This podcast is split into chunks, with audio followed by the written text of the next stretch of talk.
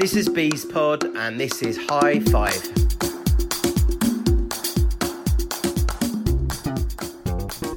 Hi everyone, this is Mem. I know you haven't heard from us for a long time through lockdown. Ian's a teacher and he's had to work all the way through this, and I've got two young kids and had to work at the same time uh, and try to homeschool one of my kids. But the void has been filled perfectly by Trevor and Downhill Second Half's brilliant interviews with ex Bees legends. So for today, we've got Trevor's interview with Gary Phillips, who I've interviewed in the past, and he's an absolutely top, top bloke. He's got some great stories. This is going to be a two parter, and then it'll be followed this week by another two interviews that Trevor's done.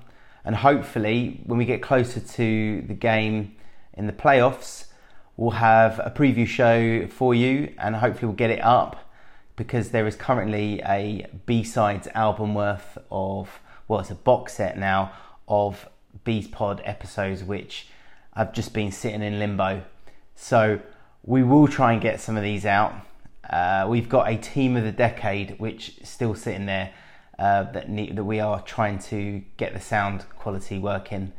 So bear with us and I hope you enjoy this and we'll be you'll be hearing a lot more of us uh, leading up to when Barnet restarts the season. Take care. Thanks very much for um, taking the time this afternoon, Gary, to sit down with us and um, go through your wonderful career. Six pages worth of notes um, I've got here. So uh, you know, a bit like Martin, we could be here for a while. Um, good, good, good.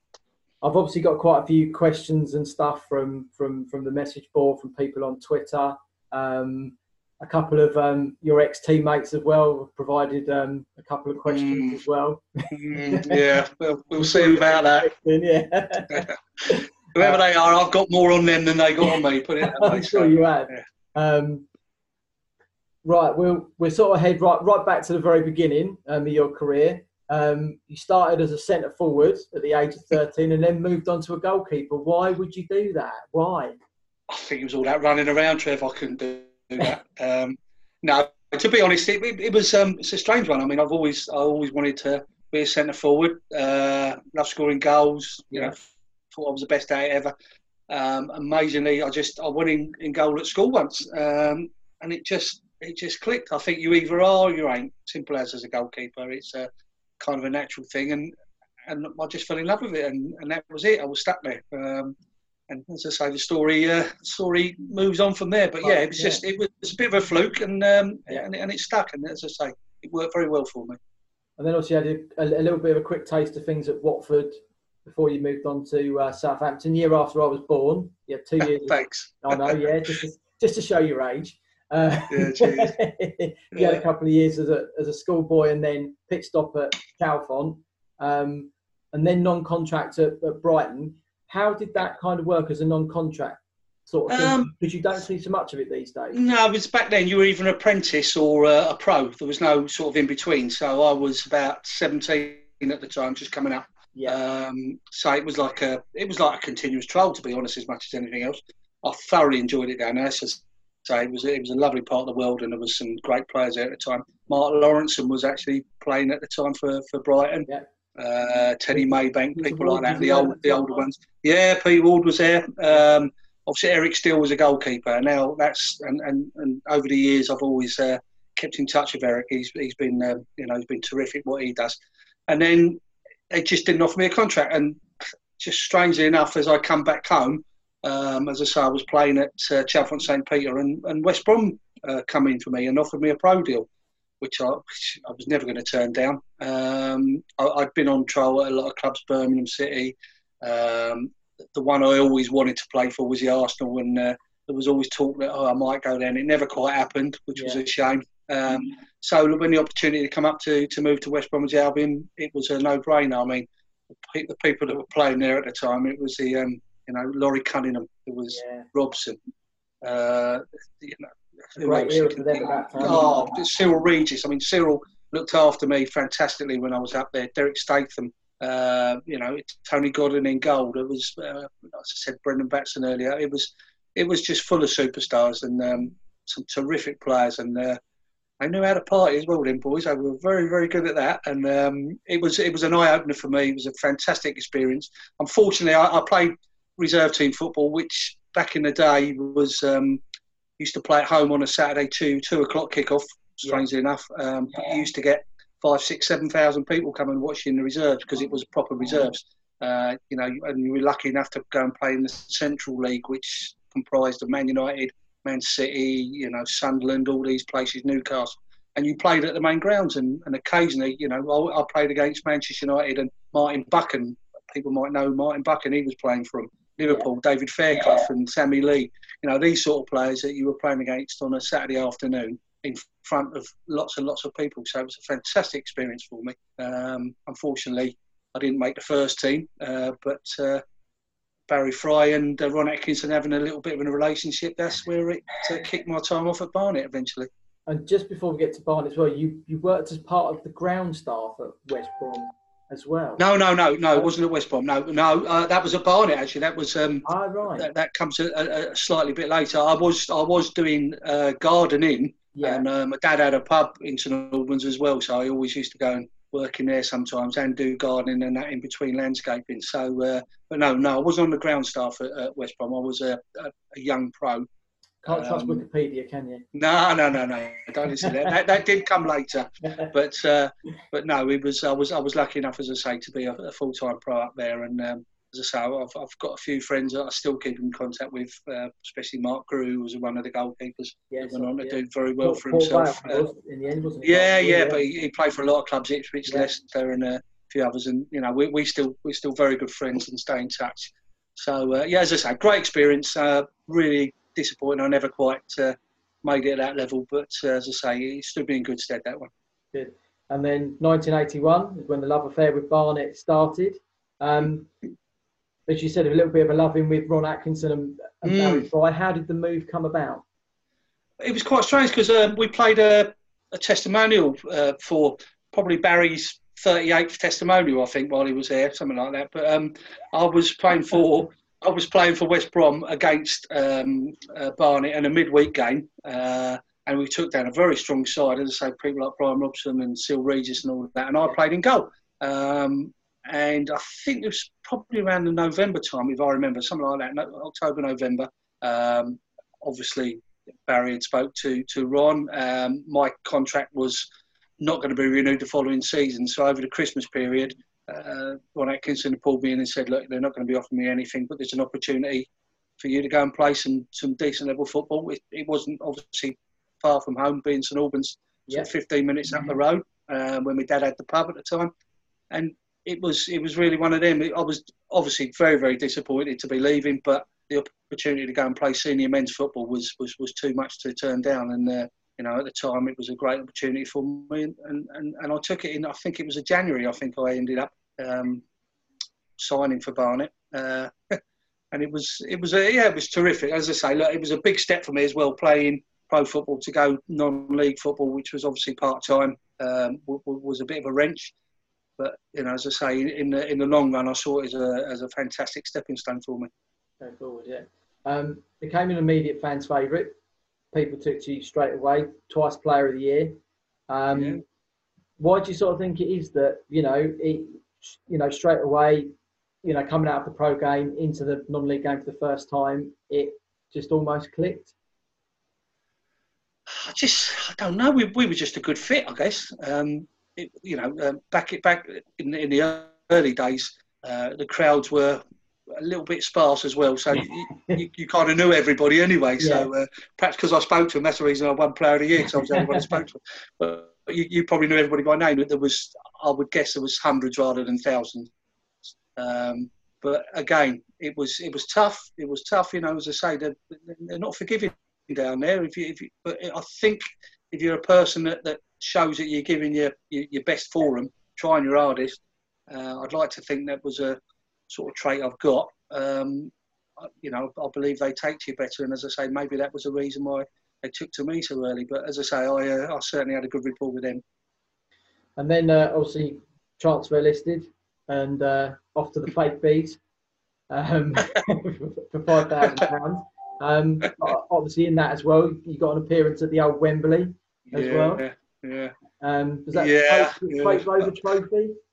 It was the very first one actually to be played at Wembley, 1985. Um, I have to say, I I wasn't very good that day, nor were we. I mean, we we, we had a hell of a side. Um, we had, you know, our, our midfield was uh, Chris Kamara and Terry Hurlock. That's two two the middle yeah. uh, pairing, you know, yeah, and you know that, that ain't that ain't bad. But No. We played a Wigan side that day, uh, who, who thoroughly deserved to beat us three one. But um, looking back on it, we went to uh, Corfu the week and a half before the final, um, Yeah. which in hindsight was probably not a great thing to do. Uh, we had a fantastic tan at Wembley. We looked like nuts, I have to tell you. We, had, we, we looked great in our kit, wonderful tans. Um, but I think we probably uh, not prepared in the right way um, by going there beforehand. We should have seen it afterwards. We were red hot favourites. I think in our own minds we, we probably thought we were going to win it, which was a really poor attitude. Um, and when we did get thoroughly well beaten 3 1, uh, and, and deservedly so on the day, I think we were all very, very disappointed in ourselves and the way we had, uh, you know, dealt with that. But look, what an opportunity to play at the old stadium. We had, I think it's 40, 40 plus thousand there, which was again a, a Oh, terrific, yeah. terrific thing. You know, great for your families and great for people to come and see you. But it's uh, it's been always been an itching disappointment in, in me thinking out. You know, I think I let myself down, and, and we as a team definitely let ourselves down that day. Um, but look, you know, in the history books, I played at Wembley, and. Yeah, Uh, exactly. Yeah, no one can take that away from you? Oh no! Listen, I, I tell people on a regular basis when they give me a little bit of grief at work and that. So I went, put your Wembley appearances on the table, even that word a very good one. So obviously, having played at the old Wembley, I've been myself. Obviously, I've been to the new Wembley as well. What do you think of the experience at the new Wembley compared to how it was, you know, with the old the twin towers and everything that you know every every kid dreamed of wanting to play there? Oh, but listen, the, the stadium. I mean, I've had, you, you find this very strange. I've only actually watched one game at the new Wembley, and that was uh, when Palace played Man United four years ago in the FA Cup final. Right. um, and we were right up in the rafters. But I've been to a, a few um, sort of do's and that there. I have to say, it, it looks stunning, and it is a terrific stadium. Um, you know, the old one. Again, we look about rose-tinted glasses, and it, and it was Yeah. a fantastic old stadium, but it was an old stadium. And uh, you know, the, the terracing. When you look at it now, it goes, God dear me, that does look old and dated. Um, but there's still, you know, I think we spoke earlier about old grounds. It's Yeah. there's still something a little bit special about the old ones. I mean, uh, again, we were sitting on a bus a few weeks ago when there was some football coming back from an under 23s game. Um, myself, Richard Shorey was um, manager of the 23s at the time, and we were talking about all the all the old grounds that we've played at and all the new ones now. And we went through it, and there were so many we played at, and I'd not played at hardly any of the new grounds. And that was Yeah. like strange places like you know Roker Park at Sunderland, which was fantastic. Pride Park, uh, baseball ground, beg your pardon, at, at Derby, uh, Yeah. Wigan, Springfield Road. Oh Yeah, my God, yeah. there was Darlington, places like that. All these, all these old grounds, and uh, I was lucky enough to, to to have played them. Stoke City, places like that, and now I've been to a lot of the new ones through obviously, um, you know, being a coach, Yeah. and it's uh, they are stunning. I have to tell you, the changing rooms, things, everything's stunning. But I, I said this earlier on. I just find maybe a little bit soulless, and, and that sounds really crass, but because the the facilities that you get and the you know the hospitality and and and, and all the, the the stuff that fans have wanted and they do get now uh, is provided for them. So I have to say they are they are stunning places, but. Again, being an old fart at times, I uh, I, I kind of reminisce about some of the old places. Only because I never got a chance to play at these new ones, I guess. But uh, yeah. you know, maybe that's me. And anyway, speaking of old grounds, Elm Park, Reading was was your home for a little while. Um, and then also you had a little spell back at Barnet yet again. You know, I say yet again. That's the second go. Mm, Um, as a bit of cover for Steve Humphries and Andy Lomas. yeah. Um, I'm assuming that was a bit of a no-brainer just to go back for a few games to help to help Barry out. Yeah, it was. Um, Reading was a strange one. I, I, I'd got to move um, for a reasonable amount of money, I think, from from Brentford to um, Reading. I didn't actually want to leave Brentford. I, I thoroughly enjoyed my time there. I had four years and played. I think it's about 175 games, something like that. So you know, I had a reasonable career there. Uh, loved the people there. They were really good to me as well. Um, Steve Perryman took over manager after after Frank McClintock, and you know um, he brought Tony Parks in uh, from ex Spurs goalkeeper, Yes, terrific yeah, goalkeeper. yeah. So good. my, my days were numbered. So you know the opportunity come for me to go to Reading, who had uh, Steve Francis in goal at the time, ex Chelsea Yes, goalkeeper. Chelsea, yeah. Played, Yeah. yeah. he played in the first team. I think at 17. So, um, but anyway, I got to Reading. You know, fought from a place, got in and played 34 games on the spin. And I think the deal was if I played 35 games on the spin, uh, Brentford got more money, and I got a, a, a couple of grand, which at Yeah. the time is like massive. I never played again. I played 34 and never played, got dropped. So uh, read into that what you will. Yeah. Um, and I went out on loan a couple of times. I went to uh, Hereford United for a spell, which was great. Actually, I quite enjoyed that. Um, Millwall for a, an end of season thing. Um, ended up going to Australia and, and Penang, which was wonderful. Um, but then the opportunity, I think Steve Lomas and uh, I'm not sure if, if Andy was in goal then as well, Andy Lomas. Uh, but I think there's him and Steve Humphries both were injured, Both injured, yeah. um, and they got a phone call, and then you could go and play for a month somewhere just just to get games in. So I mean, Baz ran me up, and uh, as you said, pretty much for no brain. If I was going to start playing football, I, I was I was not really playing any football at all at that time, um, and to come back home, Mhm. let's Yeah. say, was uh, yeah, well, not much of a wrench, I have to say, and uh, and again, thoroughly enjoyed my, my, my short time there. Again. And then 1989, permanent re-signing for Barnet, catching up with Martin Allen on the amount of times you come back to the club. Um,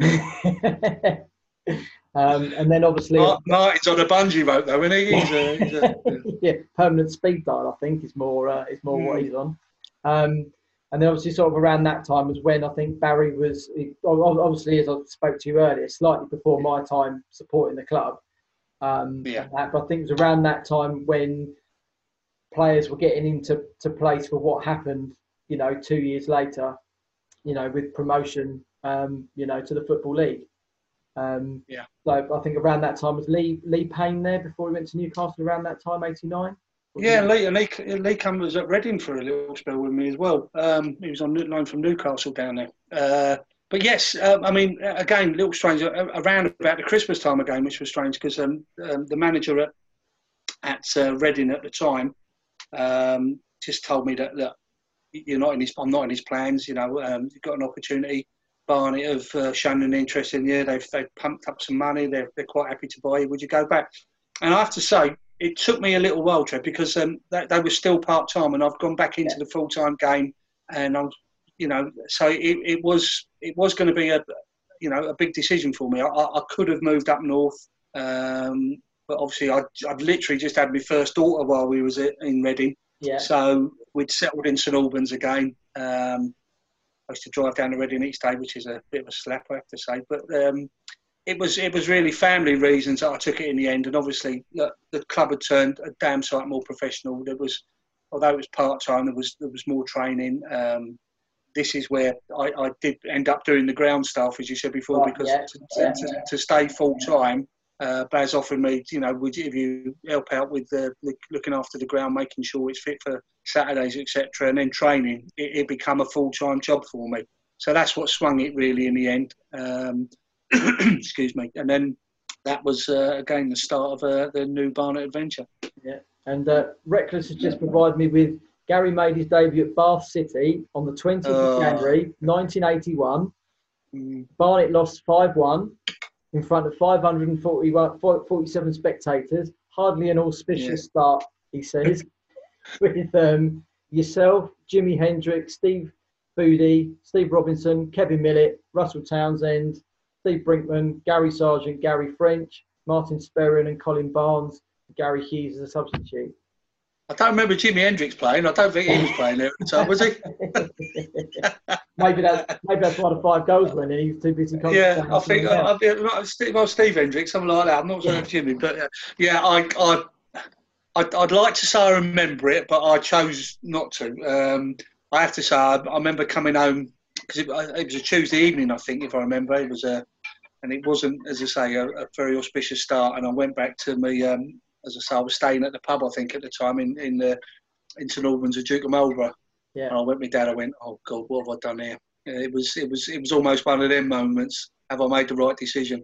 Um, but look, as I say, look, it, for me, we struggled. We we always struggled the first year or two. That was um, that was a side that, and that was a tough league because I think it was called the Alliance Premier League when we first started, which then merged into the Gola League, if, I'm, League, if I'm yeah. correct. And then became Um, the Vauxhall Conference. Yeah, yeah, that's right. So look, it was it was a tough league then. You used to go to places, you know, Barrow and Finesse and uh, oh god, where's your Frickley Colliery? Oh my Yeah. god, you know, some of these places and some of them fellas you were playing against.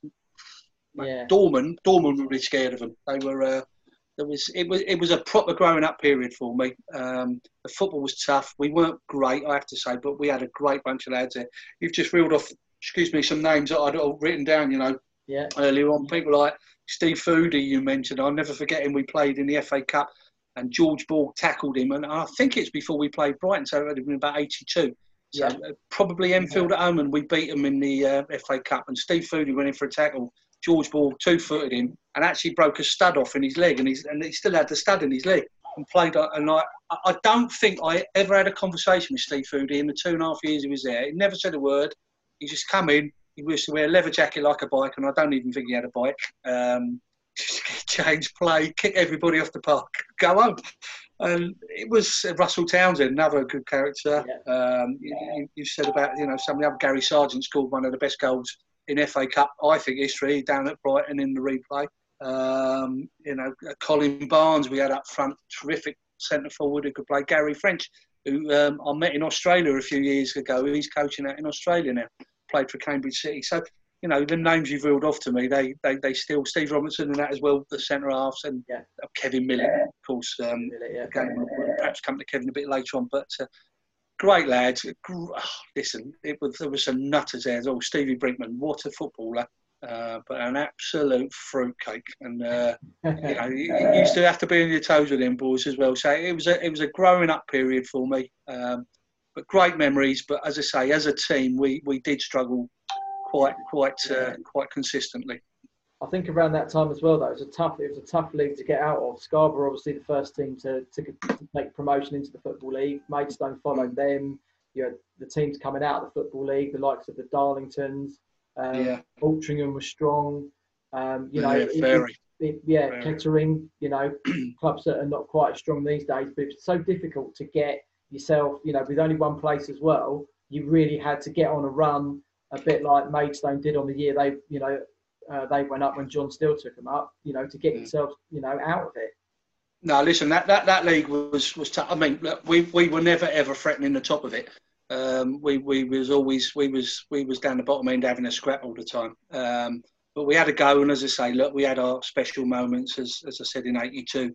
Um, but it, it was tough, and like I said, some of the places you've, you've just mentioned there, you know, they, they were superstars. These these them players then, I know, I know we'll always compare, but the players then were probably more than good enough to play football league, but generally with their football money and, and generally a lot of them had decent jobs, it was more beneficial for him to stay part time. But it, it brought the standard of that league up incredibly high. Um, and as I say, look, it's a fifth division as far as I'm concerned um, now. yeah. And, and, and I think that was the beginning of it. Although part time, it led to this um, terrific, you know, national league, which is which we, which we've got now. Which, listen, in, in, in the world, how many how many countries in the world have five, you know, proper divisions? None. And, you know, and, and, and the size of us, and we still cope with it. And then, then you've got Scottish leagues and Welsh and, and Irish on top of that as well. So you know, we, we, we, we do sustain it. I know there's problems with money in football, but uh, if we took that away, it, it'd be it'd be a real big loss, I think, to football.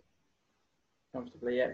So then 1990, 1990 91, um, cash being splashed everywhere. Roger Willis, Dave Howell, the late Kevin Durham, Paul Yeah. Richardson, and, and uh, Tony Lynch. Uh, then again in January, Nicky coming back for 25,000, Kenny Lowe for 40, Mark Carter for 40. Um, you know, those sorts of prices and tags for non-league players, you, you just don't see these days you know, from one club to another, at, at, you know, at that level. Um, were you were you sort of surprised at how much money players were coming for? I was gutted because I only went for 12 and a half grand, so that's really good isn't it? Yeah. Um, yes and no, but look, it, had changed. Obviously, Stan had come in, um, and, and, and there was obviously a, an influx of money. and and you could see from the quality of players that, that come to Barnet. And um, I, I, think we all realise that in football, money, money talks, and and yeah. we at the time were the club that were probably playing as good as as anybody else. Um, so you do attract better players. As much as they want to come and play for the club, I totally understand it, but but money would make a big, big difference for a lot of them guys. And you know, thank God it did because I think the players that Baz brought in, um, we just gelled. And and as I say, we kicked on that year.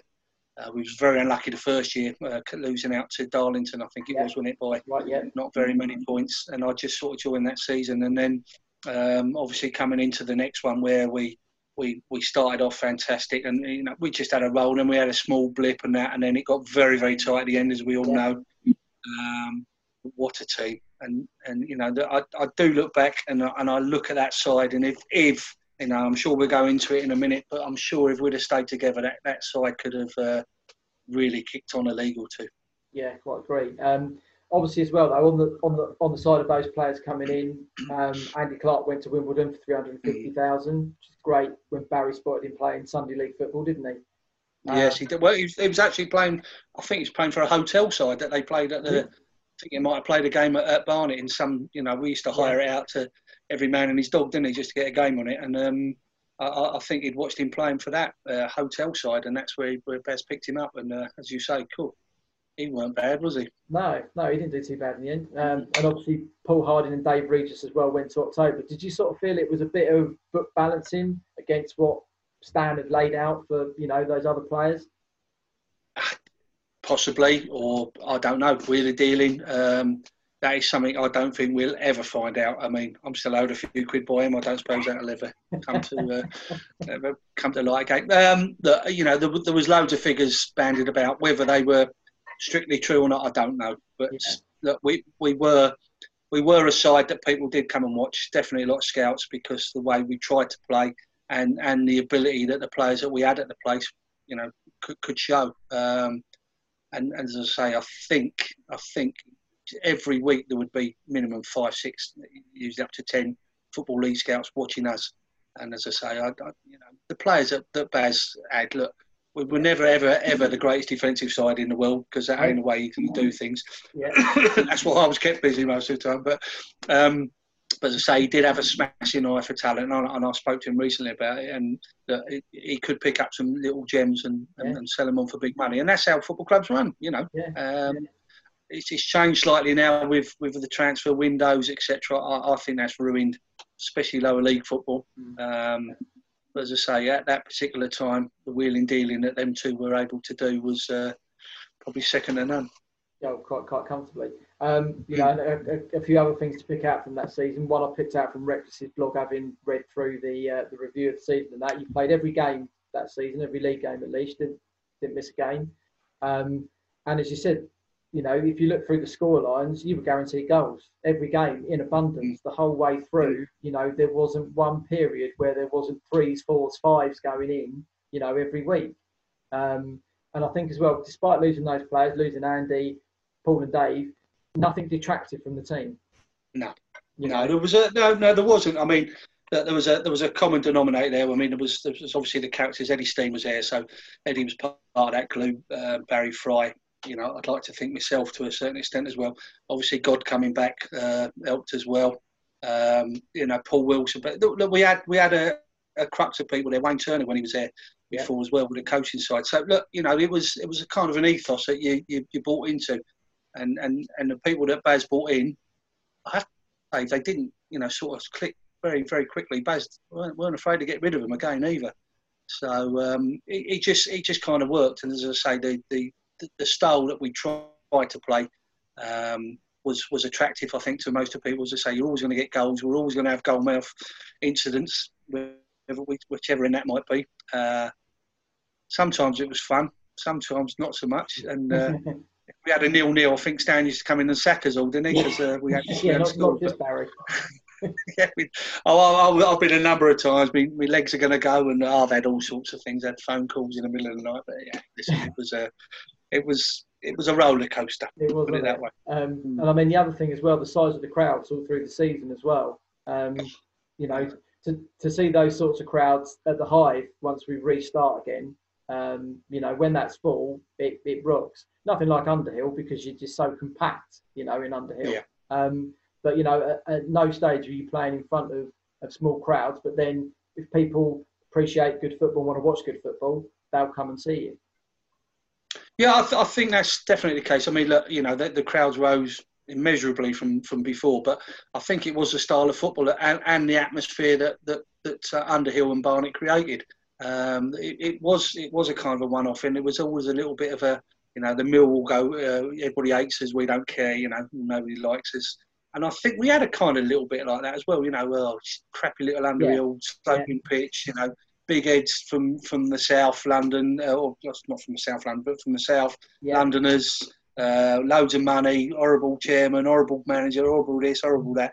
So you had you had a kind of you know um, sort of siege mentality, and yeah, and and the, the supporters bought into that I think a wee bit as well. And as I say, I think the, the football had sort of attracted them. The, the there was always around the television as well. You always used to see little stories about Barnet in before I returned obviously with Stan and, and things like that. So it became a little bit of a um, not a comic book, but it was like an interest. Somebody wanted to go an interest, and, and, and, probably people like yourself who come along, see a game, and suddenly, wow, this is this is me. I want to yeah. be part of this, and and and that's that that's what seemed to happen. And the hardcore that we had, you know, stuck through us by through thick and thin, as as I found out, you know, a year or two later after we were talking about. But it was um, the crowds were fantastic. Have to, you know, four, four, four and a half thousand yeah. in an Underhill is, is, is quite special. Yeah.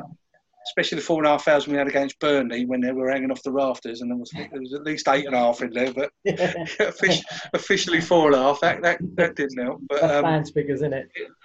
Yeah, but I have to say it was when when it was full, and you know they got behind you, and they were non-stop singing the West Bank, and you know some of the things they come out with were fantastic, and. Uh, it was, it was, it was, it was special. And as I say, it was ours. And, and when I say it's ours, you know, as, as supporters and players, you, you love the place. I mean, sounds sounds you know the old badge kissing that you see now when you think, oh yeah, right.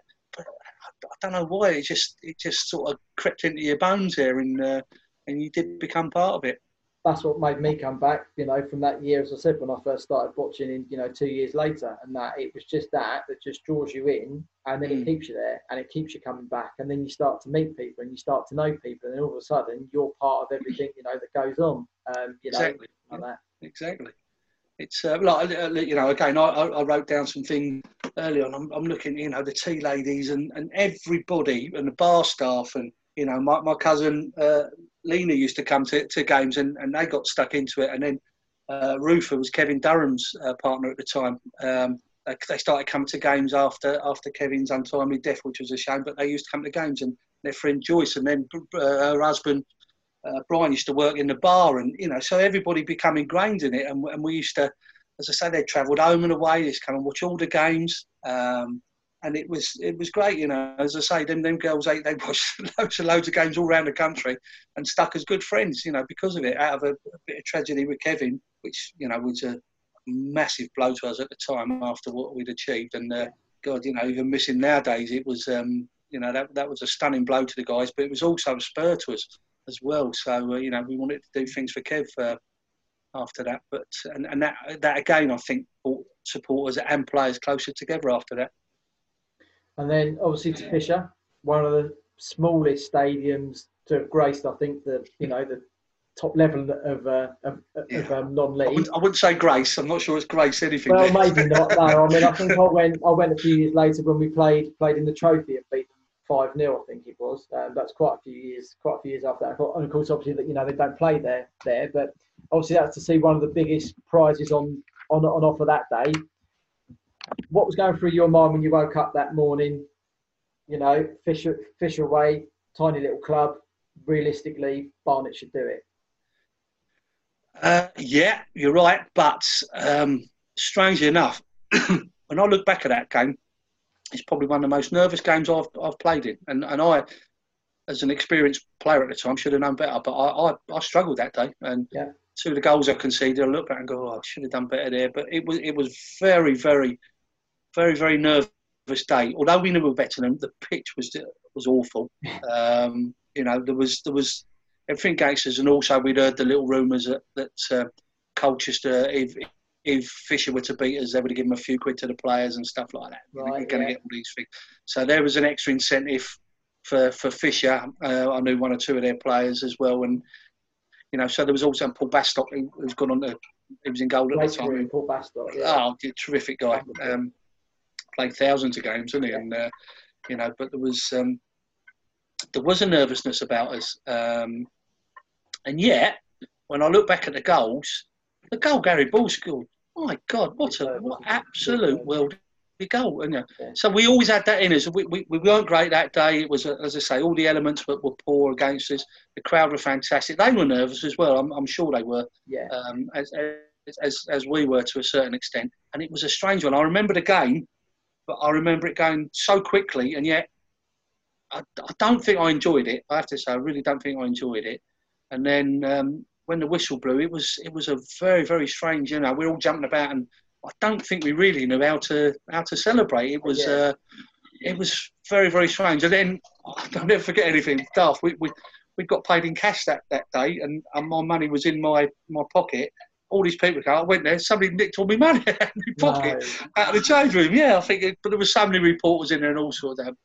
And, and as it happens, the lads were great. They had a little whip round on the coach on the way back, which, was, which was really good of them. That's, so that's the strange thing that I remember about that. And then um, obviously in the evening, we went to, I think it was a Terranura down um, in uh, around the back of the ground and, and had a dinner and that. And uh, then I think we let our hair down and, Yeah. and it began to, to sink in exactly what was happening. And uh, we had a thoroughly, thoroughly nice evening with our partners and uh, and, and everyone involved. And uh, yeah, that was good. I think I had a smashing hangover the next day. I I remember can, that. one. yeah, I can well imagine. I can well imagine. Um, I mean, obviously for you though, it was back to the football league that you'd come from. Um, Mm. But for the lot of guys, it was new territory for the for the first time as well. So was there sort of I don't know, maybe a bit of apprehension over the summer of not sure what to expect? Um, no, I don't think so. I, I, I want to say, I don't want to call us arrogant uh, as, a, as a group, but we had that self confidence, I think, Yeah. as a team. And, and you know what Baz is like. Baz, Yeah, he'll pick you up to anybody. Um, so, and I said, I, I don't want it to sound bordering on arrogance, but we just knew we were good enough to, to compete at our levels. Um, the players we had there, like I said, there's, there was still a lot of experience. A lot of us had played league football anyway. So, Yeah. you know, the reason I, again, I'd come back there was that vision of getting back into the football league. so I was lucky enough to do so. As I say, I think it was um, a self confidence that we knew we could compete with it. And obviously, the first game of the season, which I'm sure you're going to bring up, um, sort of put, a, put a big, big dent into that. Um, which, yeah, so we were brought back down to earth very, very quickly. Although I have to say, if you if you probably watched the game again and look for ch- chances for chances, it could have probably been seven all anyway. Um, you know, it was a, a proper Barnet opening game of the season, beautiful sunshine, fantastic fun, fanfare, and uh, we're this, we're that, and, and then we went one nil up, and that was it. We're going to absolutely walk all over these. And then uh, people like Craig Hignett, who weren't a bad player, by the way, um, yeah, but yeah, they put us to the sword and uh, give us a little bit of a, a black eye, really, uh, and, and a kick up the backside to say, "Hang on, you you lot ain't as good as you think you are." yeah, But it was it was short lived. Um, you know, we had rows that, that next couple of days, and I got dropped for the for the next game against Brentford, which was a five all League Cup Yeah. game, I think it was. right. Um, Yeah. Then got back into the side and we played. I think it was Mansfield away where we got our first victory of the season. Uh, I think it was a two-one victory. Um, by this time, we brought Andy Pape into the club, which you know another top top non-league goalkeeper who's played many games. And um, I'd had an injury, to be fair, uh, when I was at Brentford. I'd, I'd ripped the the, uh, the adductor off, off off the bone and uh, never quite healed properly. So you know, um, it gave me the opportunity and Baz to let me have this operation, uh, which I did. Um, but what it did mean is that Andy kept his place a lot longer than I'd like to him to Yeah. have done. Uh, Yeah. And he played a lot of games that season into the playoff. You know, I got my chance. I played a few, but not as many as I'd liked. Uh, but I, at least I'd got my groin sorted, and I was I was as fit as I'd been for for a long while. When uh, I did go on loan to um, the enemy round the corner for a short spell uh, at uh, Southbury Road. I know I can't. I'm not going to tell you. And uh, I did get a little stick, and I'm sure um, Reckless will bring Reckless will tell you that story. Yeah, he loves a story about uh, when I got a bit of stick off one of them. They told me how uh, crap I was, and I went, "Well, that's why I'm playing here." Um, but yeah, that was that was an interesting season for me because it was a, it was very bitty. Um, but as I say, as a club, we got to the playoffs that first year. So it, as I say, not not not the arrogance, but yeah. the, the self confidence yeah. that we knew we, we could compete at that levels, and, and, and I think we proved that uh, on a regular basis. And going back to that self confidence, obviously, when teams first won promotion out of the conference and, and went up, they generally did quite well, I think, because they were an unknown sort of you know uh, entity. Um, mm. So I, you know, I would I would probably say a lot of that self confidence would be from seeing what the other teams have done and knowing how well you've done yourselves. You could just go and replicate what they've done as well. I also think if you if you win something, like if you win a league, you you have got that little roll on factor as well because you yeah. you won something, and and if you're a professional, which which we are, and, and you listen, you, you you play professional football because a you're good enough at least, but you have to have an ab- absolute attitude and, and, mental you know strength, and you have to have a confidence. But you, you if you don't really want it badly enough, you won't do it. But the guys that we all had had that burning desire to, to, to improve themselves. Now, look, we all play football and we love it, but you, you play for money because it's your job and you want to improve, and everybody wants to go and play at the highest level you possibly can play. So, if you're playing in a side that's successful, you're bound to get noticed more. Um, and as I say, once you get into that habit of winning, it's a great habit to have, and it's very difficult when the defeats come your way. You, you, you know, you find them hard to get get by. So it's, it's the attitude I'd rather have is a winning mentality than a losing one. And, uh, you know, that's how it turned over the years from when I first started to yeah. how I finished up there. The, the difference in, um, as I say, the attitudes of, of the players and the professionalism. Okay. And then, uh, so going back to those first two games, 7 4 defeat and a 5 all. Did you mm. think what on earth is going on this season and what else is it going to throw up? Am I going to be really busy compared to what, you know, years before?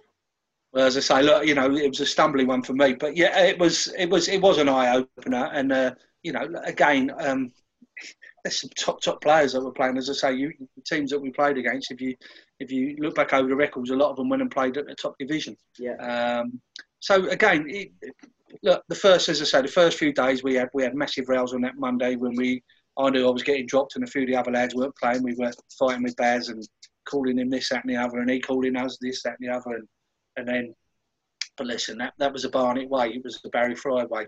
Um, but listen, he never held a grudge with you, and you know, week week later we're cuddling anyway when we beat Mansfield. I think it was so.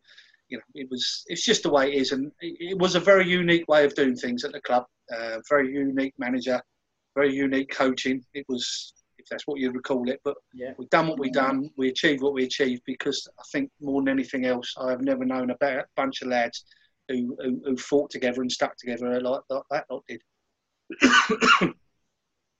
and then um, when you looked at that season again, there were goals coming from everywhere on the pitch, though. You know, weren't just relying on, on Gary Bull, Mark Carter, Nicky Evans, yeah. coming all around. But you were always confident that you'd win a game because you'd think a goal will pop up from, from somewhere. Yeah, yeah, obviously, and, and you know, and, and when you're playing well uh, as a goalkeeper, I don't think anybody's going to beat me. I, I had that you know, that was just sort of attitude we had. I, I, I wanted them to have shots. I wanted to do so. I want to make saves, and you know, I want our defenders to make tackles. They they want to make tackles and headers, but as soon as we got the ball into the last third, we looked dangerous as hell. You know, there, yeah. was you know you, the players and we had, the Showlers and your, your Kenny Lowe's and oh God, Willis, we had some Willis, yeah. top top players, and you know we scored some absolutely stunning goals, proper football goals as well at times. But you know, we could score from outside the box. We could score headers. We could score inside it. And you know, free kicks, corners. There was there was nothing. And, and, and I have to tell you, Trevor, a lot of it was off the cuff. I mean, we didn't really, you know, nowadays, obviously, I'm involved at Palace, and we have analysts, and we we can yeah. we can sit down yeah. and we can work out how teams play against you, and uh, and, and, how we can break them down and, and, and set pieces, what we might be able to achieve, and which which thirds of the pitch we're going to play the best in and what we're going to do this and that and the other. And it's all written down, and it's all on technology and it looks fantastic. With Baz, with picking 11, we didn't really. We done five sides on a Friday. We didn't really. We done the odd set piece and odd corner they want to do it. But it was pretty much off the cuff. It was go out there. If we can score more than them, we get a chance here, you know. And and that that was the attitude we had. But we had it, it, you know, there was no team framework as, as such, and you know that's that's not a bad thing. It just worked for us. We didn't have to keep, you know, uh, working on a back four and and uh, any other movements. We knew what we were doing. Yeah. That's not to say we Yeah. didn't. We we'd done the odd thing, but it wasn't a specific there. We would worry about the opposition. We, we didn't even know we were playing half the time, I- and that sounds really again a wee bit arrogant. Whereas nowadays, I could I could I could pop up on the computer at work about who we're playing against at 23 level and know exactly who we're playing, how they play it. We have we have clips from two or three Yeah, games yeah. before. We, we never done that. We, we, we knew, we, just say we were playing away at, I don't know, at Cardiff. As, as, Yeah. as so you went down and you played Cardiff. You know, we, we had an idea what they'd been doing a couple of weeks before, but not their, maybe their system we might know, but it wasn't something that we worried about or, or specifically said we must target this, we must target that, because you didn't have the technology to do it. And again, that, that, that self confidence that we had as a team, we just wanted to go out and play the way we wanted to play and not worry about the opposition. uh, David Mercado's brought up a, a point on uh, on the comments, and I, I, I remember this at one point. I'm not sure if it was this season, but was that the season Don Howe came in to help coach the defence? Yeah, that's correct. Yeah, Don coming a couple of times, Yeah. um, and that again, what a what a stunning thing that was. I mean, what a you know fantastic for us just to work with a man like that. Um, and he did. We and we did we did do the rope one where he tied the ropes around the back four and you know worked you off, Really? off a rope. Uh, yeah, yeah. It was you know just it was very basic and simple, but it, it was it was fantastic. But that was probably one of the only time it it, it come in on a say a number of occasions. It, it wasn't over a great deal of, of time, Yeah. but but it was the only structure that we'd actually worked on as a, as a back four. Um, and again, look, you know, that gave us that little edge again. We just learned something slightly different uh, from from a master, and, and you know, from the best back four that ever were at uh, at the Gooners. Yeah, Being a Gooner myself, that was a.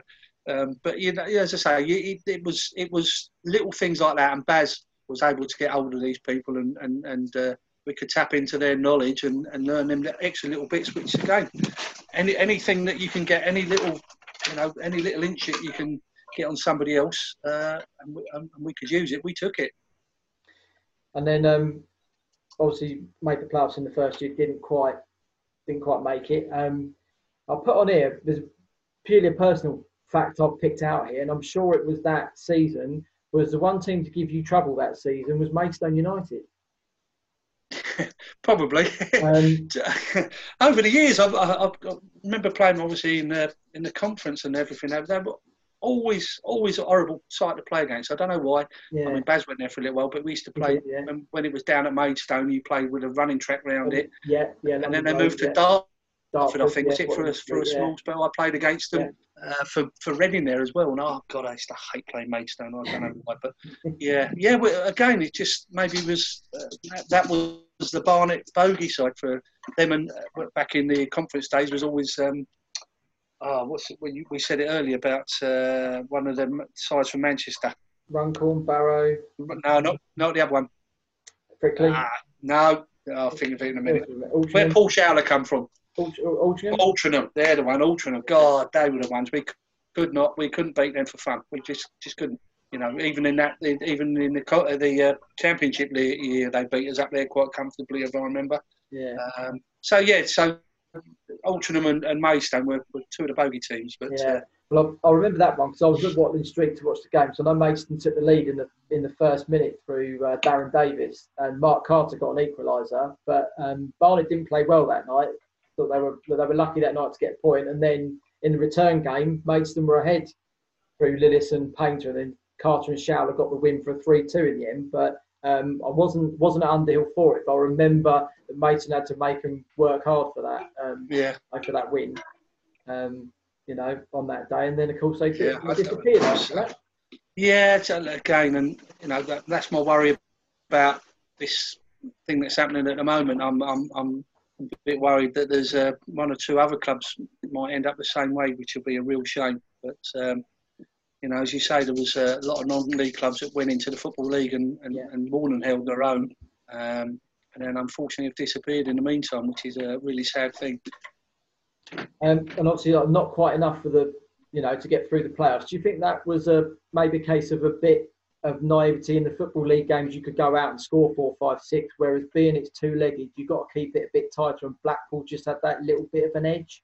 Um, I, I, think looking back, I mean, I, I, remember commentating on the on the game because I was sat in the stand for, for both of them. Um, I think they were better than us. I know we had our little chances, but but over the two legs, they were they were better organised than us. I think um, defensively and a bit more dogged, and and, and that that word we talk about professionalism, they probably yeah. just showed a little bit more than we did at that time. But again, it was a good learning curve because, as I say, we come away from that. Um, you know, that was that was a tough year, uh, but a great, as I say, great one to learn from, and and I think that stood us in good stead for the for the following season, really. Yeah, and then and then going on to that one, um, obviously still goals in abundance, but there weren't so many four, fives, and sixes. Um, do you think there was a bit more of a tactical, learnt approach to it? Um, yes, a little bit. Yes, I, I, think that was something that, as I say, we, we, took away from that and learnt a wee bit more. Um, even Steenie, who uh, just said we just had to shoot from anywhere, he, he, he, got into his head that we might have to be a little bit more uh, organised. I think is, is, is the word, and a bit more patient at times as well. Um, and I think again that year that extra experience as well that we got we gained from that, and and with addition of some of the players that we brought in, I just think gives us that little bit of an edge on top of the other ones. And again, look, it, it, it wasn't a cakewalk. You know, it went sort of down to the wire, but mm. I just felt we, we, as a team were a little bit better organised and a lot more patient in the, in the results. We were happy with a one 0 at times yeah. if we could get one. Um, not that we had many, but I'd say we was uh, we was happy to do that. And clean sheets uh, as as a back four, back five, and, and defensively as a team were becoming a bit more important rather than, as I say, smashing in threes and fours. We were quite happy to keep a clean sheet, and that became as important as a, as a win sometimes. And then obviously that was the whole point when the whole Barry and Stan thing really came to a head that season. Um, when was it sort of, mm. sort of clear that you know Barry had had enough and he was going to walk and it was going to be for good this time?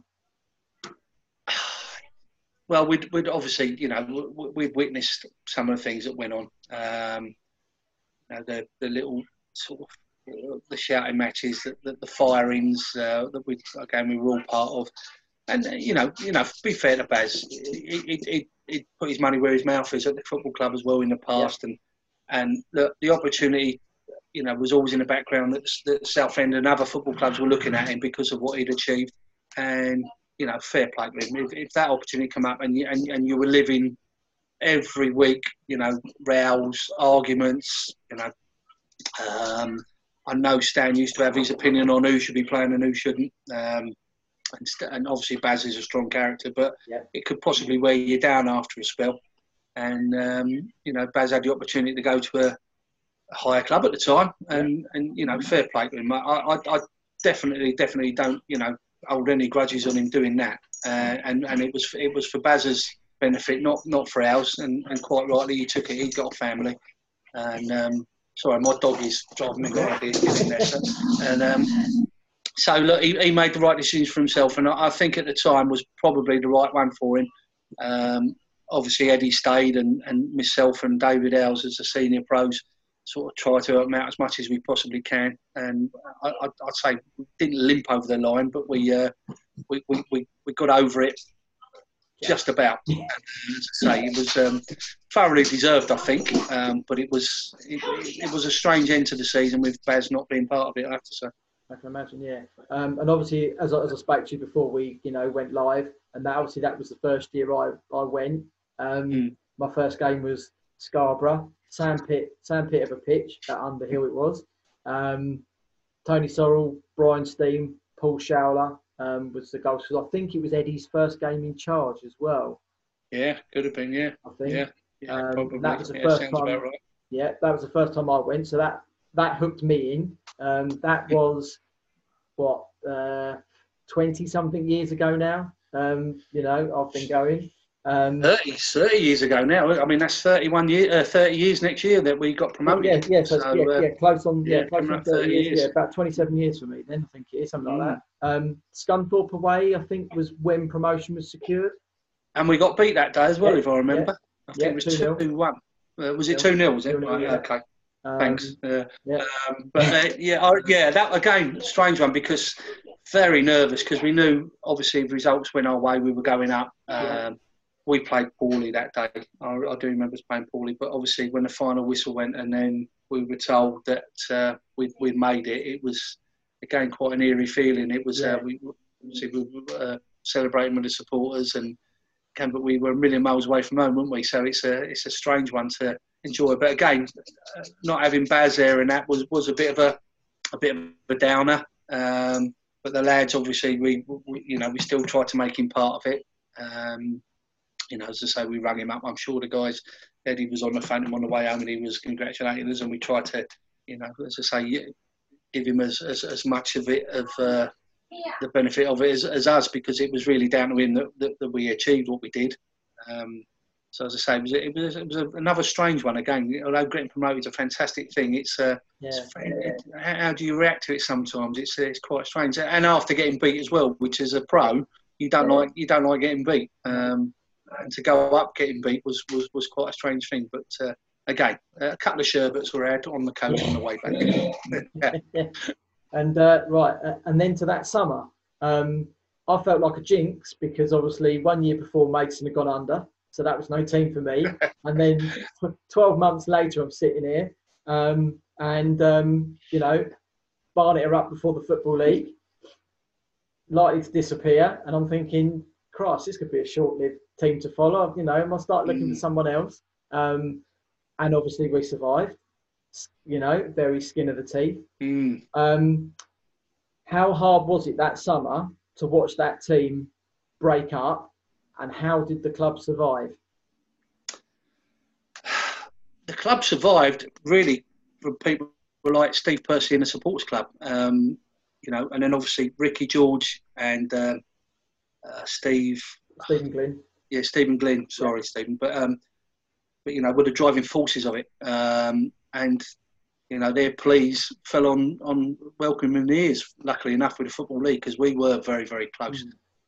Mm. Um, as a team, it was devastating because, as I said to you earlier, and I honestly believe this, I think if we'd have stayed together with a few additions, um, you know, and, and, the right manager in time, uh, I think I, I, believe we could have possibly gone up to the championship. I know that sounds, you know, we'll never know, but uh, I just yeah. believe I just believe we could have done. Um, but to lose all them players for absolutely nothing mm. was was up I, I, again, I, I, just had another operation on my elbow that, that summer, and I was I was in a sling when it was all kicking off. And then um, I, I, strange thing was, I went into the ground one day, no particular reason. I was uh, we we would all all owed some money, of course, as well. Um, and again, yeah, yeah, shock. Um, and I'd, I'd, I'd literally ripped my house apart. I was going to do all this decorating and get it all done, and we were we were sat there with an open fireplace and no money to do anything. Yeah, so I've got that some was questions a, on your fireplace later as well. Yeah, oh no, God, who would do that? But um, so you know that that that was going on. Uh, I drove into the ground one day again. Um, Ricky was there, and and obviously uh, you know, a few of the other people. Gordon Ogborn, I think, was about as well, the kit man, and and and literally was it was almost I turned up, Ricky was there, a few other people, and, and it almost sort of fell in my lap. Well, look, you're here. How do you fancy being a manager, basically? And that it, it, it was almost as, as, as, simple as that. Yeah. Um, and I went, okay. I didn't really have got nothing else to do at the moment, you know. So uh, again could be the shortest lived management appointment yeah. ever because we, we might be out of business. But look, you know, we sort of sat through it. We got through uh, what went on at, at, Nottingham Forest, and I'm still hoping all the players are going to stay. You know, I've, I've spoken to them all, said, look, you know, we yeah. could go through this because Eddie had gone at the time with Baz to Southend, and David Howell had gone as well. Um, so, look, in my mind, I'm thinking, look, the lads will be fine. We'll, we'll get paid. But they'd all have good offers. Obviously, Baz had been into a lot of them, quite rightly so, and yeah. you know they were all offered deals elsewhere. Elsewhere, and my very first job was at Millwall, um, was where the football league meeting took place, and I think it was the chairman of Lincoln at the time, which I'm not sure he was a great lover of Barnet, but um, he decided that every single player, me included, were entitled to a free transfer because we'd not been paid for a number of months. Um, so that meeting where we're all at Millwall Football Club was the last time that we'd all sort of been together as a, as a team. Uh, and, you know, a majority of them, two thirds of them um, or more, left that building and never come back to the football club. Um, so I, so again, I'd been put in this position of, of uh, manager, uh, and I think I was left with there was myself, Paul Wilson, Andy Pape, um, God stayed, um, obviously Nicky. Um, yeah, yeah, yeah, Tim, people like that, and you know, but we'd, we'd lost, you know, we'd lost, we'd lost some great, great players, you know. Yeah, um, I know Mark Carper, uh, Mark Carter stayed. Uh, yeah, Jeff Cooper. And Dave uh, Yeah, Dave Barnett. There you go. So that so it's about eight of us, something like nine of us. Yeah. But again, Tim hadn't played a lot of games. Uh, two goalkeepers. I'm injured. Yeah. So you know, yeah. So there's sort of six players that we we we're left with. In, in Carl Hoddle, of course, the cool. yeah, late great. Um, yeah, and you know, I'm looking at that and thinking, God, what do we do here? And now you know, time was moving on, and we, I think we were four weeks from the beginning of the season, and we had six, seven players, nowhere to train, nowhere to do anything. Yeah. So we're, we're a million miles behind. So it was on the phone with Ricky, um, Roger Thompson coming. Yes. And then I got yeah. Terry Bullivant, who come in as a coach. I played with Terry at Brentford, um, and you know we were really just like, let's rack our brains. Who can we find? Who's on the list that hasn't been signed by anybody? because uh, obviously the retained list and, and free transfer list had already gone out, and most of the, yeah. the better players, and that's no disrespect to any of them, were, were already picked up. So where do we go? So the phone was ringing. We was tapping everybody up that we could possibly find who had two legs and, and kick the ball in a reasonable direction. Um, Brian Marwood, uh, i have been in touch with Brian. Brian was chairman of the um, PFA at the time and needed to keep playing to, to keep that role. So right. Brian was br- brilliantly. I said, look, you know, come and use us as much as, as anything. So he used us on a part time thing, and he was great, professional, and he, he, he was very good. You know, give us some numbers and stuff as well. Obviously, the great people that come in, Mark Newson is a very good friend of mine who I still yeah. work with. Alan Walker, fantastic. Um, you know, we had that, and obviously Tony Lynch was around. Um, Carl Hoddle, Paul Wilson, as I say, stayed on. And then bunch of lads, listen, and, and, and Spike, uh, fantastic, Jeff Cooper. Great lads. We were, you know, best. They were so dedicated to what we wanted to do, you know, and we hadn't, still hadn't been paid yet, by the way. So it was all, uh, it was all, it was all a really, really quite strange thing. No pre-season training. We were trying to get a few games, and we played at Dunstable Town and got beat. And we played, I think it was in uh, Walton and Hersham or something like that, or uh, Windsor and I don't even know where it was. We, we, yeah, yeah, we played just to get some some games of football and, and, just sort of get 11 bodies out there that we can play a game of football at the beginning of the season. Um, no, you had, so it was very, very strange. You had Hampton away, Lincoln City Hampton, away, Hampton, London Colney away, Burton yeah. Stafford Rangers, Sawbridge Town, Barton Rovers, and Dunstable. There you go. Yeah. And they were literally last minute. Yeah. You know, please, yeah. can we play you? Yeah, um, two, two, weeks worth in. Yeah, well, I literally, I think in four weeks we played them six games, and just just to try and get some games on the belt because all these guys had not been attached. Said they they were you know very unfit, and uh, look, it was it was a disaster. There's, there's there's no two ways. You cannot play at that level, no. League One, with yeah. with the side we had, and look, you know, and as, as much as I, I would love to have been successful, I knew from the start with this this was a yeah. mission impossible to, to, to, to, to get on. But but I know it's a massive but. The lads that we had, they give everything that we they they had, and you know they were terrific lads. They worked as hard as they possibly could, and we were. And I looked at, I think it was 14 games that season where we lost or drew in the last two or three minutes of games, and it was yeah, purely fitness. Yeah. yeah. yeah, you know, I mean, the, the the margins. I know it sounds crazy now, but then margins if we'd have just if we'd have just crept over the line with one or two of them, I might have been a decent manager and uh, we're still working, and and that team might have survived in that league, and it might have all been a bit different. But look, it, you know that's the way it works, and um, I, I learned a lot. I, I, mean, I would have done things so much differently now. Now what I know, but it was um, a fantastic experience. Um, a humbling experience and also a not very enjoyable experience at times. Um, with what goes with it, the, the, the press and, and, and the pressures on your family and you know phone calls at silly times of night from people wanting a bit, bit of you. Um, and look, like I said we lost ten on the spin. You know that was that was tough. But looking back on them all, yeah, I know. But even the whole game, the first game of the season, I thought yeah. we played terrific. And you go, yeah, we just yeah. didn't, you know, we just ran out of steam. That but that was more than anything. We ran out of steam. And and you cannot do at any level of professional sport if you're not prepared and, and prepared physically before you do it. You're going to struggle, and you know we picked up injuries and we picked up all sorts of broken legs. Unfortunately, with Gary Smith a bit later on, and Yeah. you know there was there was everything that could go against you sort of did go against you.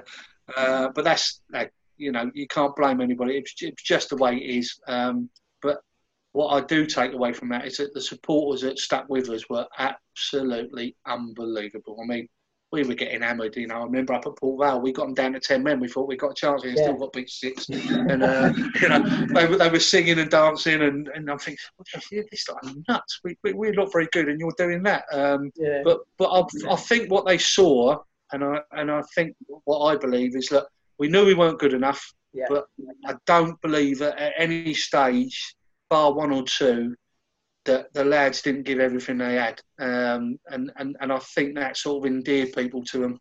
Um, again, like I said, there was there was one or two games where we, we were we were rank awful, and um, you know the attitude at times. But look, you know, looking back on that, that that's my fault to a, to a lo- lo- certain extent, the way I perhaps prepared them and stuff like that. But I have to say, when you, when you stuck a shirt on them, was, you know, they, they gave them blood, literally, a lot of them, um, and they'd done the best, they very best they possibly could. And I think we entertained at times as well. We were we were trying to do things the right way. Um, you know, and as I say, that, that culminated in, in, in my last game, which was obviously away at Chelsea, um, in, in charge. Yeah, so you know, a great experience. It was one I would love to have, you know, done better at and, and love to have achieved. And I, I, you know, at the time, I, I thought management was, was the way I wanted to go, but uh, it, it put, you know, it knocked me. It did knock me a little bit. I, I, yeah, I done a little bit of non-league after that, but um, coaching coaching route is is as close as I'm going to get to it now. I think. I think as well, though, you know, being thrown straight in the you know deep end like that, you know, there was you couldn't go any way but up. Um, you know, but as you said, being so tight to the start of the season, um, you know, and, and no disrespect to maybe the likes of Sean Close, Kelly Yeah. Haag, they weren't really League One standards. You had No, no, no. like your Mark Newsons, your Alan Walkers, and your Dave Barney, that if you'd have had a full pre-season as three of your back four, perfect. You know, Brian Marwood's delivery into the box was just, you know, I mean that first game against Hull, you know, the the, um, the sort of quality, you know, of balls he was putting in, you just think you got someone on, you know, on the end of that, you know, you'd make a huge, great difference. But Oh, it's class. It's classy player. but the most important thing though was that the club survived. Yes, yeah, it was. But again, uh, you know, that's um, um, that's a sort of byproduct of it in here because you still want to do the best you possibly can as a player. And you know, as I say, but but it, it was a unique situation and one that probably never happened at any other place. Um, and again, we had a fantastic support behind us. Great, great for me as manager because I could pick myself every week, which was brilliant. Um, well, apart, that, apart that was the- that was the one perk of the job, you know. uh, but um, no, as as as a club, it was it was very strange because there was also, you know, all this sort of infighting who wanted to take over, who wanted to do this. And as I say, listen, I, I was very much in Ricky George's corner. He was he was Yeah. great to me, and he you know he's he stayed a friend ever since. And um, you know, I, I would have loved to have developed the football club with with Ricky. I think he saw what Barnet was, um, but obviously that wasn't to be. And um, when David Buckler and that took over, Yeah. you know, I, I knew there was going to be changes. And obviously when when Ray Clemence come in, um, that was a sort of nail in my coffin in, in respect of the management side, etc. So it, it was it was a completely different football club then. It wasn't it wasn't the Barnet that we knew. It was turning into a football club, which Yeah. again, listen, nothing wrong with that at all. It was, you know, if you're going to be a professional football club, you have to be run professionally, and uh, and this, this was something that was was new to us uh, with a new regime, people that we'd not been involved with before. Um, so that was that was that was testing for me. Uh, you know, it was it, was a bit of a struggle, I have to say. But as I say, look, you know, the club survived and, and moved onwards and upwards from there. So as you say, that is probably the most important thing at the end of it. Yeah, and obviously the cups that year were an absolute godsend, weren't they? Southend, you know, you're up against Bazza and you knock him out, Yeah, you know, and, and I'll then, let him know. Don't worry, don't worry. I'll still Oh, remind him of that. yeah. Um, and then obviously we drew QPR, you know, Premier League then, Trevor Sinclair, Les Yeah. Ferdinand, Darren Yeah, Peacock, Um, yeah, Mr. Wilkins as well, who was yeah, playing manager yeah, at the time. Yeah, So. yeah, yeah, bless, bless Ray Wilkins. Um, Tony Lynch's goal that night, best goal of the Oh. night out of the three. Yeah. You know? um, and uh, and then obviously away to Loftus Road. I can remember I went.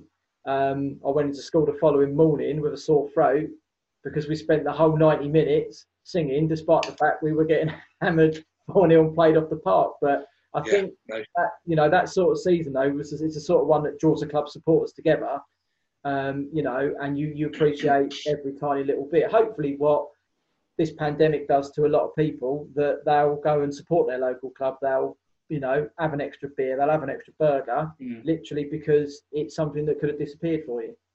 I hope so. I mean, yeah, you talk about Loftus Road away. I mean, this was how tight things were. We we were we had a pre-match meal, which again uh, for a London game we would generally yeah. sort of just you know go there to, straight to the game. But we thought, well, no, it's this game. We've got a chance here. So we went for a pre-match meal in a hotel uh, near West London, and uh, at the end of it, they asked for the money. For the club, no, nobody paid for it. So we ended up um, giving Ricky a call and Ricky, we're in trouble here. We can't get out of the hotel until we pay for this pre-match meal, which was only like you know beans and toast or something like that. So that was that was how tight it was and how important we needed to go and play the game. So Ricky had to come and uh, pay the bill for us before we could leave the hotel even. um, so, but again, you know, there, there, was a little bit of money coming from the from the, the, the, the two games, which obviously yeah. helped, um, which you know sustained us for a little while, I guess. Um, but as I say, it was it was a great memory, and, and I still never forget. It was pouring down with rain and really wet the second leg, and. Uh, I'm watching Ray Wilkins play in Copa Mundials with rubbers on, like we're still moulded. You know, we're, we're slipping around, and he's. I don't think he even got a speck of dirt on his shorts. I mean, no, that man was. I, I, was quite, I was quite pleased losing to him. He, that was great, and uh, it was um, that, that was an experience. And as I say, they were, they were very good towards us. Um, and as I say, look, you know, we had some, we had some, we had some massive ups that year in the respect of some of the games we played in. Uh, lots of lows, but I still take away that year of the support that we got was um, will, will live with me for a long, long time. And then obviously Chelsea in the FA Cup after knocking Crawley out with Carl's mm. goal. Um, yeah. You know, Zeke's overhead kick and the wall, you know, falling over behind the goal. Um, I mean that that game going back to the Crawley one. Um, obviously, because every game was at home for us was all ticket. Mm you know, I used to have to get my ticket after the game I previously been to get the next one because journeying up to Underhill from Kent every time when yeah. you're only like good idea, 2021, you, you you can't drive to get there. Well, I couldn't no. at the time. Um, and that Crawley game, because obviously we had such a small allocation, I couldn't get a ticket in there. But I had a friend who uh, worked and lived in the Crawley area, got me a ticket in the home end. So I was in the home end you know, and obviously, you know, Zeke's goal went in, and then you know you get that sublime strike from you know from Carl and the you know Clive Clive Tyldesley quote, "Hoddle by name, hoddle by nature," and you're sitting there with your you're standing with your hands in your pockets, not being able to you know cheer a bloody bit. Um, I've done it for you, don't worry. um, and then obviously that, that gave us the trip to Chelsea. Well, sorry, Chelsea should have come to Underhill. Yeah. Um, and then uh, obviously we had the afternoon afternoon over there. Um, I would say probably the biggest moment or the greatest moment of a Barnet managing career? Um, yes and no. Um, obviously, it was a massively proud achievement to uh, to, to lead the team out at Chelsea. Um, and and again, look, you know, I keep looking at Kelly Haag's big toe and uh, what, what is buts and maybes. Um, but look, you know, uh, I, have seen the game a couple of times and we hung on. To be fair, I mean they were they were very good. You know, they're a good side. That's some great players.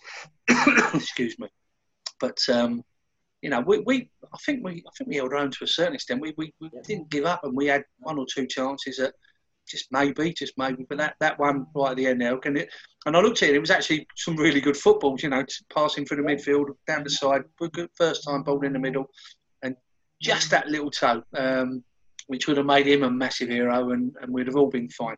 Um, the only thing for me, obviously, after the game, um, Ray Clemence was um, sort of appointed uh, manager straight after the game. Carl and, and Glenn, especially Glenn, was great with me that day. Um, I had a drink with him afterwards, uh, but I wasn't in the press conference. This was the one thing, like I said, I was so chuffed with the lads' performance. In the press conference, I was rarely asked about the the, the team or the players. It was all about right. Glenn coming in and, and and I, I, just found that a little bit disappointing from maybe the club point of view as well, because I think you know I, I, I felt that the players should have you know shone in that little bit of light that day, and it just sticks me craw a little bit that, that they didn't. I don't think got the the, the plaudits that they should have got, and the club because look again. Listen, you're talking about Ray Clemence, one of the greatest goalkeepers to ever grace England, and you know superstar, played for the best two teams. You know, I say best two teams. I'm a gooner, so I shouldn't even say that about the other. Well, yeah, I'm Spurs. yeah, well, whenever that is. And, uh, but um, yeah, but obviously playing for Liverpool and England, and you know, and, and, and I totally get that. I just just felt at that particular day yeah. was it the right time to have announced that uh, because that's what it become. And, and, as I say, I just felt a little bit sorry for the.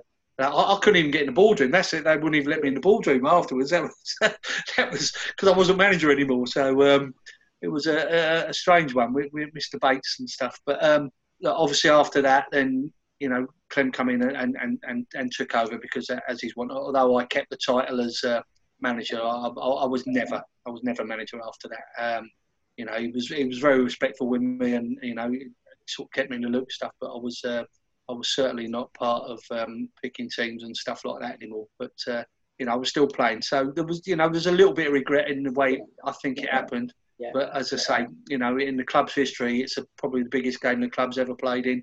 Um, you know, at the time, and, and, and, and to put on a performance like that and coming that close to making an upset was uh, was yeah, was a bit special. And I think as well with the replay, um, obviously we were at Stamford Bridge again. Um, the first half an hour, um, it was still nil nil, and yeah. the, the, their fans were just starting to get on their backs then. And I can't remember for the life of me which Chelsea player was that scored. It was about 30 yards out, I think, wasn't it? Putting one. I don't remember that one. Don't yeah. remember that one. Um, but they were literally just starting to turn on them, and I was just sitting there thinking few more minutes, and you know they'll really start really start getting on their backs. Um, well, no, because after that they got on my back, so don't worry about that. So after the goal, they were on my back then. So uh, they, God, they came me from start to finish. But they were, they were actually, they were really good to be fair. Um, yeah. But yeah, they, I, I, I, took a bit that day, I have to say. But, uh, yeah. Um, and then, like you say, you mentioned about Ray coming in. Um, obviously when you look at a lot of you know through through Barnet's managerial history, they have a lot of top names in the game have come in. Alan Mullery, Lawrie mm. Sanchez, Mark McGee, Tony Cottee, Edgar Davids. You know, there's obviously a little something that attracts them to a club that's not. You know, we've never been a big club. Um, Money. yeah. um, you know, but it, it, it um, you know, it attracts them, which is, you know, it's good. Yeah, it does. But and again, not not disrespecting any of them because they've all had you know been top players and top top managers at all sorts of clubs. I don't think any of them have really, you know, Clem to a certain extent done really, yeah. really quite well. But but I think when you name all the others, they haven't really set the world alight. Now, I put that down to they don't understand Barnet, and and I, I don't mean that in a really arrogant way. I just don't think they understood what that football club was about. It, it's a certain way. So you you know you, you can't pick players from or not somebody from a top league and, and throw them in there. It, it's not built for that. It's built for someone that that's sometimes played at them levels, understands what what the supporters are about.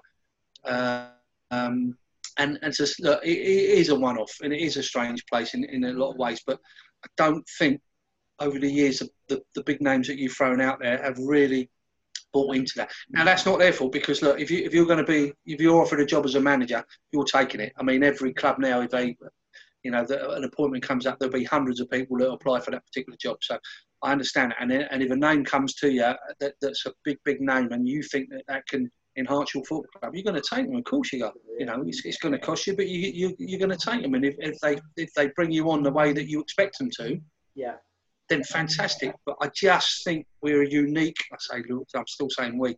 We're a unique football club in the respect that. Yeah, I know, but you, you, you have to have a certain way about you. Obviously, look, you know, your Paul Faircloughs who come in and done unbelievably well because Paul understood what them levels and what Yeah. the people were about. Your Ian Hendons, who you, you spoke to the other week, and never mentioned me. Thanks, Endo. I know, I know. But, um, I know. yeah, no, no, okay. But listen, you know, he understood it, and he understood to people, and he was he was part of it. He was an icon there, and, and you know, they understood what the club. John Steele played at them levels. They understood what, what the club was about, and now Darren, who's oh, I think he's done a terrific job. You know, but the the ones in between, when you when you're trying to get them names in there, bless them. But I'm not sure they're doing it for, for the club. They're, they're kind of perhaps doing it for themselves. Okay, nothing wrong in that, but but I think you have to have an understanding of what that football club is. Yeah. And if you have got that little bit of love for it and a little bit of care for it, do believe that you can, you, you know, you get more out of people or players, and you get that support behind you because they see what you're trying to do, and I think they believe in what you're trying to do. Yeah, I agree with that. Um, obviously, after Ray arrived, there was a few names obviously, uh, as you know, appeared in the starting lineup. Paul Haylock, experienced pro. Mm. Um, Terry Gibson. Yeah. Yeah. Yeah. Well, I actually bought I, bought Paul Haylock in actually. Uh, Paul came in when I was there. So yeah. Um, again, I don't think Puds was at his uh, his, his peak fitness when he No. came into No, us. him. but he was a, he was a great another great lad, good friend of Alan Walker's and that as well. Uh, obviously, Gibbo come in uh, with with Clem. Um, again, great, you know, great player. And, and, and yeah, and, and to be fair, Gibbo bought into it. You know, he was, he's a he's a top top fella, and he's gone on and done really well for himself with the Spanish Yes, yes, football. Yeah. Um, yeah, but he, he originally took over the youth team as well. I think that was his Yeah, remit yeah. when he first came in. Yeah. Um, so look, you know, he was a terrific addition to the place, and there was some great names coming. And listen, you know, goalkeepers you've had over the years have been fantastic. Oh, yeah. Mikey Taylor, what you know, what a keeper to bring in. You know, I lost my place to to uh, Paul Newell. He, he was a good Yeah, keeper, but yeah. obviously when Mike come in and I was leaving, you have to think to yourself, ain't a bad replacement that one. So um, you Uh, know, and over over the years have been some some top top keepers there. Lee Harrison, obviously, Yeah. you know, and uh, uh, yeah, Stacky, who's, who's at Watford doing a terrific job now. Um, you know, we've been very lucky, I think, over there, and some, been some very, very good players come through. I was looking at some of the players that I played with, and, and we looked at um, some of the names, and God, there was uh, Martin Chivers when I first went there was Yeah. was a player. Right. He yeah. come in and played, and Yeah. we had Liam Daish on loan, um, and and David Moyes came on loan as well. He was there for from, from Cambridge United. Yeah, played with, with Moyes. And then we used to have um, a, a big Watford connection. Ian Bolton played for us. Alan Garner, who was at Luton as well, and uh, Big George Riley. You know, all these players. And Mark Lawrence when I wasn't there, but Mark Yeah. obviously come and played. And Yeah. so we've always attracted. You know, there, there's always that little thing about it, and um, it's a bit of a mystery as well. I think they. Barney, look at the chairman, look at this, look at Barry Fry and all these people. So there's always been a um, a little bit of a connection with the place, and uh, I don't know. It's just as I say, it gets into your bones, and, and, and you and you want to you want to be part of it. Yeah, I mean, I picked out another three as well that came from that year. You obviously have Russell, Russell Edwards, who had, you know, a good young pedigree Yeah. at Palace. Yeah, Tony yeah. Dolby. And Yeah, then lastly, huh? good player. He was, yeah, good left foot he had. Uh, and then lastly, obviously, Danny Dichio. yeah, uh, Danny Dichio and uh, Dougie Freedman. Yeah, uh, Yeah, Would- Doug would- obviously the season after, yeah. yeah. Well, Dougie, I won't say because he's my boss at Palace, so I'll uh, Oh. I'll, I'll gloss over that one.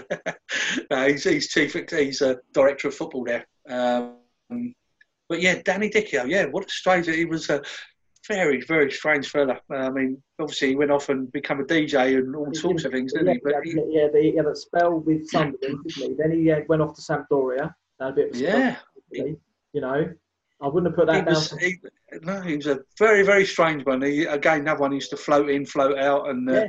never see much. But uh, now he's he's a top coach uh, in um, I think the MLS out. In, I Yes, think he's he one of the Canadian Yeah, sides he's yeah. with.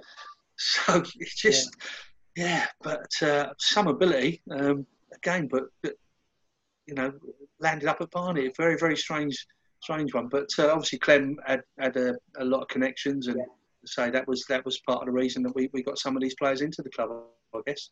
And then obviously we had the rebuild in the summer, and uh, a few of the names you already picked out: Paul Newell, um, uh, Dougie Freedman, Lee Hodges, Mm. Mark Cooper, Jerry McMahon. Yeah, Coops. I still see. Yeah, I still see Mark Cooper. He only lives up the road, so I see Coops quite Yeah. regularly. Good lad. um, you know, and um, you know, picking out from that season some games. You know, Rochdale at home, six two. You know, Dougie plonks four in the net. Mm. Woking four four in the FA Cup. Oh, don't. Yeah, yeah. That, That, ga- that game was, um, yeah, but that was something else watching that game that day because that was a, that was just after Dougie had been called up to the under 21s, wasn't it? Right. Yeah, I think so. Yeah. Turned in his worst performance of the season. yeah. And Mr. Clive Walker gave us a lesson that day, if I remember. Yes. Yeah, and uh, Clive, he'd had a few little tussles over the years when he was at Fulham and places like that. So yeah, he's a he was lovely a little player. winger, wasn't he? Oh, Really terrific player. Terrific. Um, and um, uh, obviously that season though, the big game was Manchester City. Mm. Mm. I couldn't get to that one because Really? Oh, Yeah, in, in those, well, in, in those days, because obviously I couldn't drive, it was about a couple of years before I could drive. Um, so I had to catch a train up. So that Mm. was a year they had flipping train strikes, didn't they, on a Tuesday night? I was stuck listening at home to it on the um, on, on on the radio because obviously Five Live, you know, had it on that day. Yeah, And, um, yeah. You know, obviously we're sitting there. We just settled down. Me and my mate. I was I was round his house at the time, staying there. So I think it was a half term. It was, and um, we sort of just sat down, got ready, you know, and then Douglas walks through, bang, we're one nil up already, and we're like Uh, But it's 37 seconds, wasn't it? Something like that? 28 seconds, yeah, 28 seconds. Um, Unbelievable. and uh, obviously, you know, the players City had that night out as well. Beagrie, Quinn, Steve McMahon, you know, good, good, good. Well, it wasn't, yeah, just Premier League then, wasn't it? Just about, Yeah, yeah. it was. Yeah, Tony Coton in goal. Um, yeah, there was uh, uh, Keith Curle. I think was. Or did Keith Curle miss that one? I'm not sure if he played in that one or, or the second. I'm not sure, but uh, they had a hell of a side out. And my God, you know, Walsh up, up front as well with uh, with uh, Uwe Rosler, I think it was. Um, Yes. that's how it started off. Uh, yeah, that was uh, my 33rd birthday that day as well. I remember that. Tuesday the 20th. And, um, yeah, so it was uh, for, for me that probably stands out as as a goalkeeper, purely as a goalkeeper. That was probably my my greatest night uh, playing uh, against top top opposition and, and keeping a clean sheet. And uh, listen, weren't just me. There's there's ten guys in front of me who were throwing Yeah. their bodies in the way and doing everything they possibly can.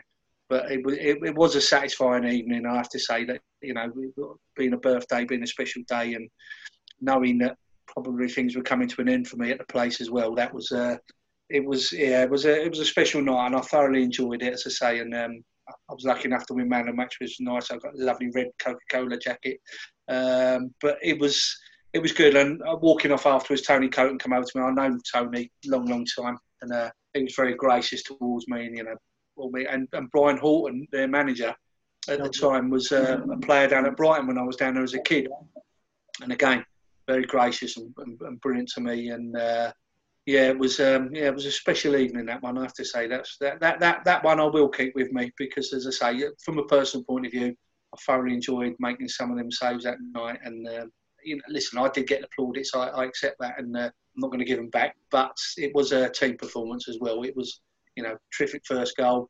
And we talk about hold on, but we did, and we did it. Uh, you know, we did it in a special manner. But as I say, there was there was there was weren't- weren't just me, but. Uh, I have to say, yeah, I, I, I thoroughly enjoyed that evening. Okay. Just going back slightly, someone's asked how mad did Ray get at half time during that Woking game? Oh dear God. Um, let's just say the the um, the away game when we lost one 0 Yeah. where a certain goalkeeper probably didn't cover himself in glory from the cross, which they scored from. Um, yeah, just say the sandwiches didn't uh, didn't last long on the table when we got in in the teacups. It was a yeah, there was um, he, he could lose it. Yeah, he could. He had his moments, um, and and that that one kind of sticks out in my mind when we when we lost at Woking. But uh, I think over the two legs, we'd have to say they were better than us um, Yeah. on that particular thing, um, and probably deserved to beat us in the first leg if it wasn't for sadly one of their supporters taking ill at half time. Give us a little bit extra time to sort of compose ourselves. Um, we done there, but uh, yeah, there was a yeah, there was a few uh, few expletives uh, flung at us. Put it that way.